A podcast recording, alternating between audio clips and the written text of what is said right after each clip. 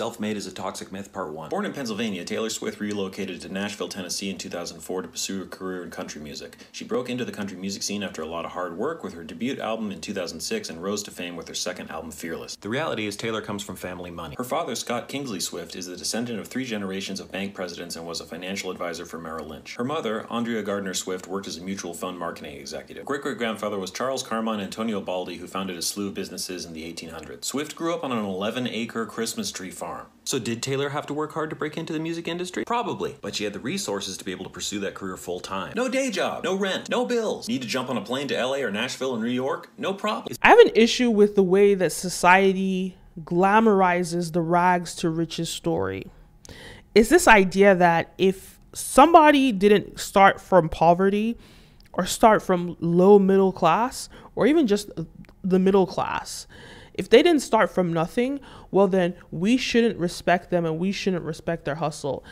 I've seen a lot of videos bashing Taylor Swift, who, you know, comes from a lot of money historically. I think her ancestors were wealthy and that they were able to use that money to fund her, etc. I see videos coming for Kylie Jenner. And in general, like the people that want to come for all these people, I just think that I think that Hollywood and the media over glamorizes the rags to riches story. And that sort of keeps people, how would I say it, below, or it just keeps people lower. Because people think, well, I don't come from rags to riches, so therefore I don't come from rags, so therefore maybe I don't deserve to become rich, or maybe that I, I won't be able to become rich because I don't have that story. I think the media only highlights the story of rags to riches, and it's a big problem because when it comes down to it, wealth is generational. You said the richest black person in the world, African descent, whatever you want to call it, is from Nigeria, mm-hmm. right? He's worth ten billion dollars. So we're going to tell his story. Yes. So he comes from a wealthy family already. Yeah. Nowhere near where he is now. Right. But um, he comes from a wealthy family. Yeah. Already. So that's, grand- another, that's another thing too. We have to keep in mind because even with the whole thing with Kylie Jenner, as far as what's self-made, that's that was big on the page, and um, we have to keep in mind that there are black wealthy people, right? right? Like, like his grandfather was wealthy, the wealthiest person in West Africa, I believe. Yeah. So, um, and there's nothing wrong with. We have to get out of that mind. Like there's nothing to be embarrassed about if your if your family has money. Right? That's what we should strive to do to actually leave a legacy for our kids. And it's like we we almost like are embarrassed if if we have any leg up. I mean, like it's it's kind of backwards way of thinking. Ninety percent of the wealth in America is passed intergenerationally. Ninety percent of the wealth in America is passed intergenerationally. 80% of the wealth in America is generated through real estate.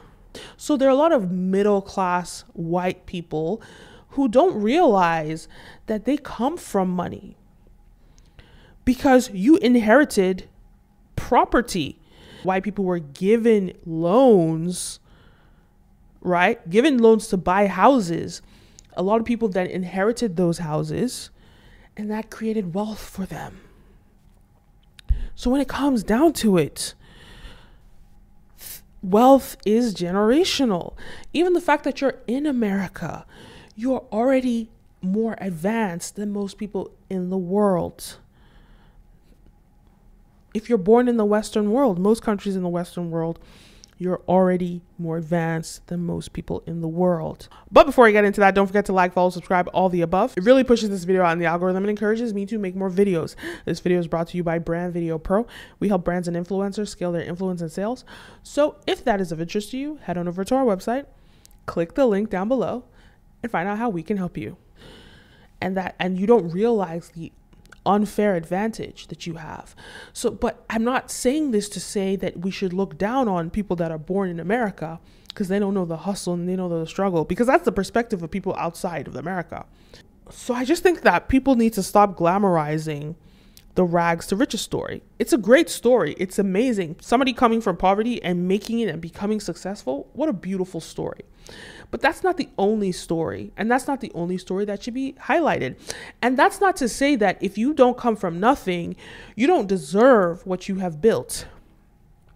Because I don't think that anyone can say that Taylor Swift doesn't work her ass off to do what she does, or that Kylie Jenner doesn't work her ass off to do what she does. Because if these people didn't do what they did, they wouldn't be where they are. Kris Jenner doesn't, I mean, she does help her daughter, but Kylie is the one driving that machine. Taylor Swift is the one driving that machine. She's the one singing every day, going through concerts, doing everything. Beyonce, too. Her father was a businessman but we nobody can say that Beyonce doesn't work hard. So I don't think it doesn't take coming from nothing. People over glamorize the story of coming from nothing, and that's what keeps people in the poverty mindset. Oh well, this person isn't worthy. It's just it's a, I just think it's silly. I think the takeaway here, what I'm really trying to get at is if you don't come from money or if you do come from money, create generational wealth, wealth that you can pass on to your children and their children. I love this Bible quote, and it's a good man leaves inheritance for his children's children. What can you do for your children's children to help them build a better future for themselves? Build it for yourself, but build for them also. And I think in this mentality, we just have to stop glamorizing the idea that if somebody doesn't come from tra- from from poverty, oh well, they don't understand the hustle. Why does why should anybody have to live in poverty? And and don't get it twisted. Just because somebody comes from money doesn't mean that they don't work maybe even 10 times as hard. Sure, we're going to look at people like Mark Zuckerberg, the richest people in the world, they are all self made. But don't get it twisted. Mark Zuckerberg's parents were were dentists. What are the chances, if you really think about the poorest people in the world, what are their chances of becoming the richest person in the world? It's slim to none. Wealth is generational. So the fact that you even live in America in the first place, you've already won the genetic lottery. You already don't, you're already in the top percentile in the world. Even the poorest person in America is the top, is a top percentile compared to the rest of the world because you're in this country that has built generational wealth in its geography. And now, from that perspective, you have so many more opportunities to build wealth than somebody living in Nigeria that doesn't have internet access, doesn't even have electricity in their house, doesn't have running water. They spend their days just surviving, figuring out how to go to a well or a river to get water, they spent maybe five hours in their day to do that. Something that you just wake up and you turn on the tap. You don't even think about it.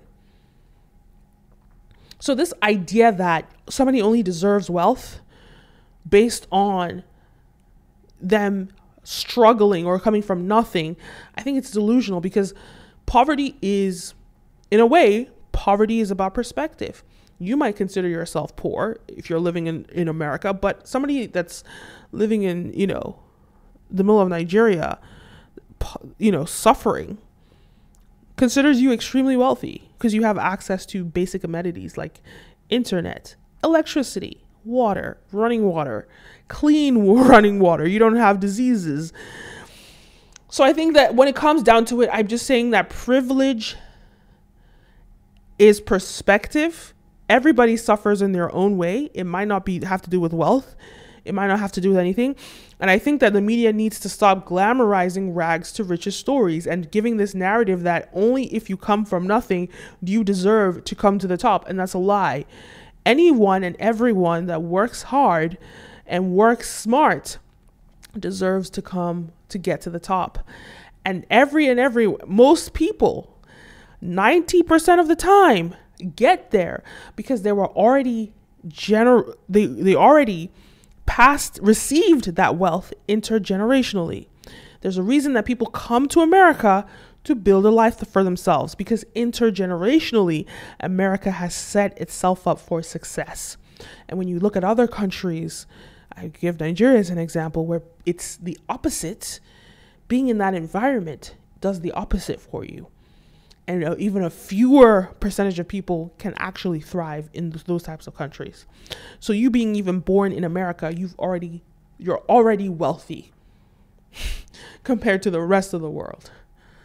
And so now this idea of rags to riches, I just I don't know. I'm I just I guess my point is stop over stop diminishing the rich person that became richer the you know the person that was maybe they're born millionaires they're born whatever and they became richer stop diminishing their story because the next guy who's suffering in the middle of nowhere would diminish your story complaining that you came from the hood in america and you became wealthy you came from running uh, uh water and electricity and basic amenities to becoming wealthy. Ugh, well, obviously you got there because you were in America. They could say that about you too. I just think the media needs to stop over glamorizing rags. I mean, glamorize it. I understand it's intense, but it's not realistic because most people that create wealth don't come from rags to riches. 90% of them don't. And even someone like Mark Zuckerberg, who's a self made billionaire, his parents were dentists. His dad was a dentist. His mom was, I can't remember what she was. And to the point about wealth being generational, when you look at the billionaire list, most people that are billionaires, the richest people in the world, most of them inherited that wealth. Anyway, that's my point. Let's stop glamorizing it. Let me know your thoughts. Leave a comment down below. Don't forget to like, follow, subscribe, all the above. My name's Kenim, and see you next time. A peace.